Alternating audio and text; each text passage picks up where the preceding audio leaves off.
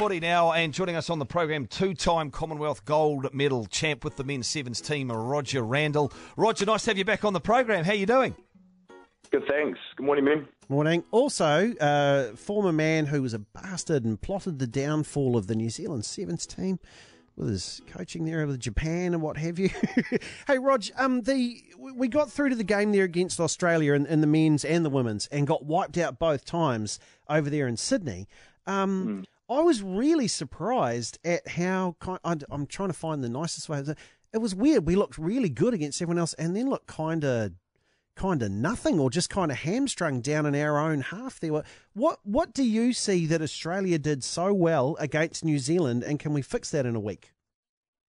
I think defensively um, they put in a big shift. I think it's the first tournament they won in six years and um, I think Chucky Stannard is their captain. Uh, they were pretty inspired and you saw it with the woman as well a little bit later.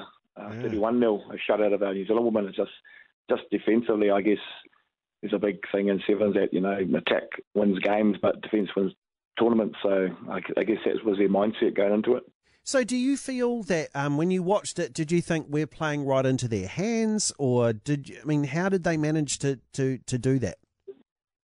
I think they kind of played a little bit like South Africa have done um, against teams in the past. They kind of strangled them, got down into the New Zealand done quite a lot of long kickoffs and and um, and that was a bit of a change for them. So they ended up splitting the the kickoffs and kicking long and, and really strangling teams down the 22. And I think um, South Africa was the first to adopt that, and Australia started getting into it as well. And and um, obviously they put uh, New Zealand under a lot of pressure and um, they managed to score a couple of tries, and then that uh, pressure compounded, and it was hard for New Zealand to come back.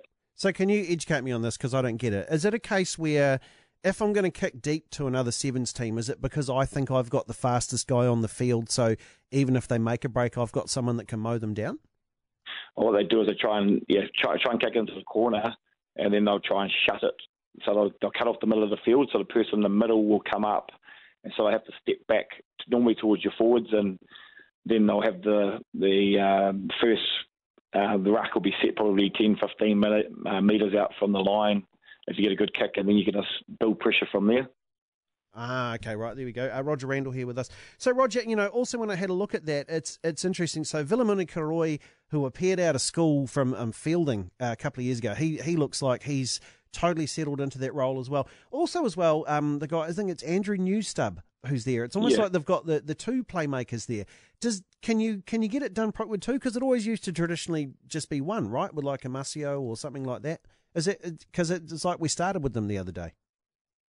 Yeah, you're just trying to find the balance. I think sometimes you see the uh, Timmy Mikkelson didn't start. I think it was just trying to get the balance right. I think they've had a good start to the series with a, a final and a win, and they hadn't had a final all last year, so um, they had a really good start to the um, to the series, and um, and um, bar getting beaten in the after the hooter against Fiji and the Australia game. I think they did some other good stuff and a lot of good stuff in the other games. So I think they're still finding their their uh, mojo a wee bit and getting young guys like Caleb Clark and Ita Nanai um, on there who are only 18, 19 is um, is promising, I guess, for the Sevens moving forward. But I guess those guys will move into Super at some stage. So um, while they have them as uh, when they're young, it'd be you know it's good for their development and it's good for the team as well.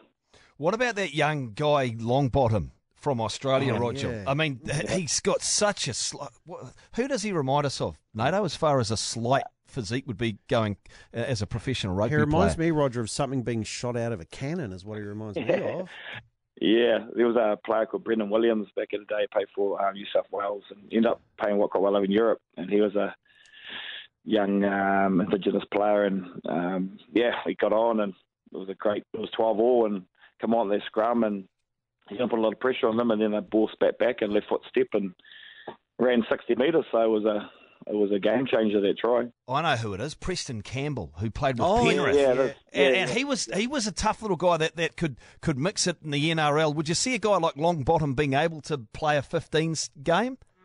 Uh, yeah, yeah possibly, but um, he's, he's, he's, not that big. But um, uh, you stick with the sevens because he's um, you know he can step and he's got speed and uh, he's tenacious on D. I watched him a few times uh, get bumped, but it was like bubble gum at the bottom of your boot. He just kept coming stuck to them and keep keep coming at them. So um, no, he was a good player for them over the weekend. Yeah, uh, Rog. The um, obviously um, a reporter asked uh, uh, Portia Woodman a question. You know, would you like to have the women involved all the time in the tournaments? And she said yes. And fair enough with that too. Um, how, how, would you feel that that it goes? I mean, like, do you think it might be a possibility that we could have that in New Zealand? Because mm. I quite liked having the women's tournament involved.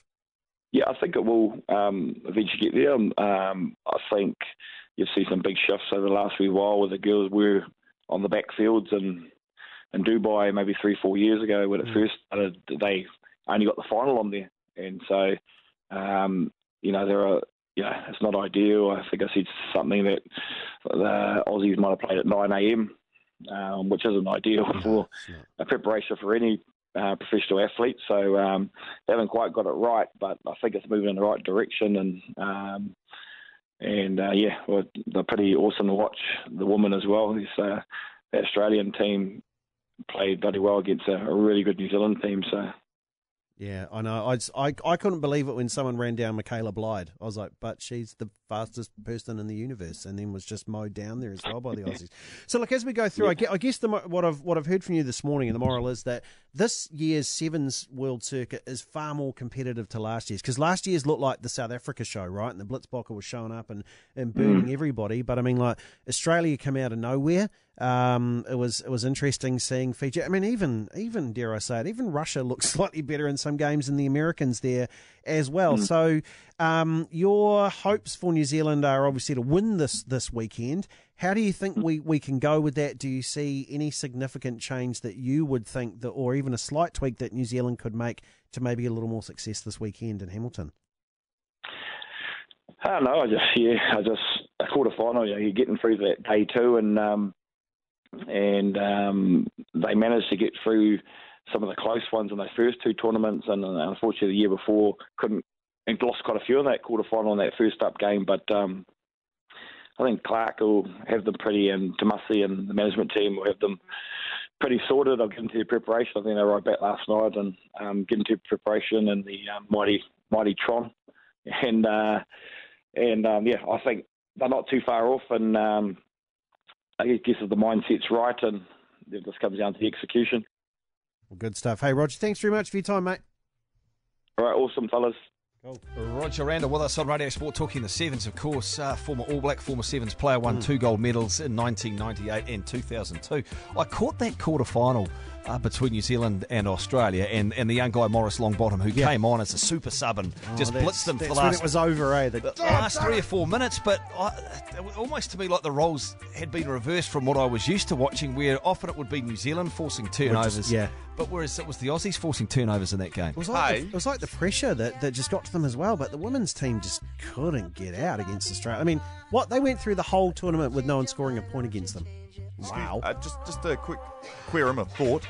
Should we be a little worried about Australian rugby? I'm just, I'm just throwing that out worried, there. how so? Well, I don't want to put the Warriors curse on them, but they they won the last game against us last year that we played mm. at the Bledisloe in 15s. Their sevens seems to be taking the right steps forward.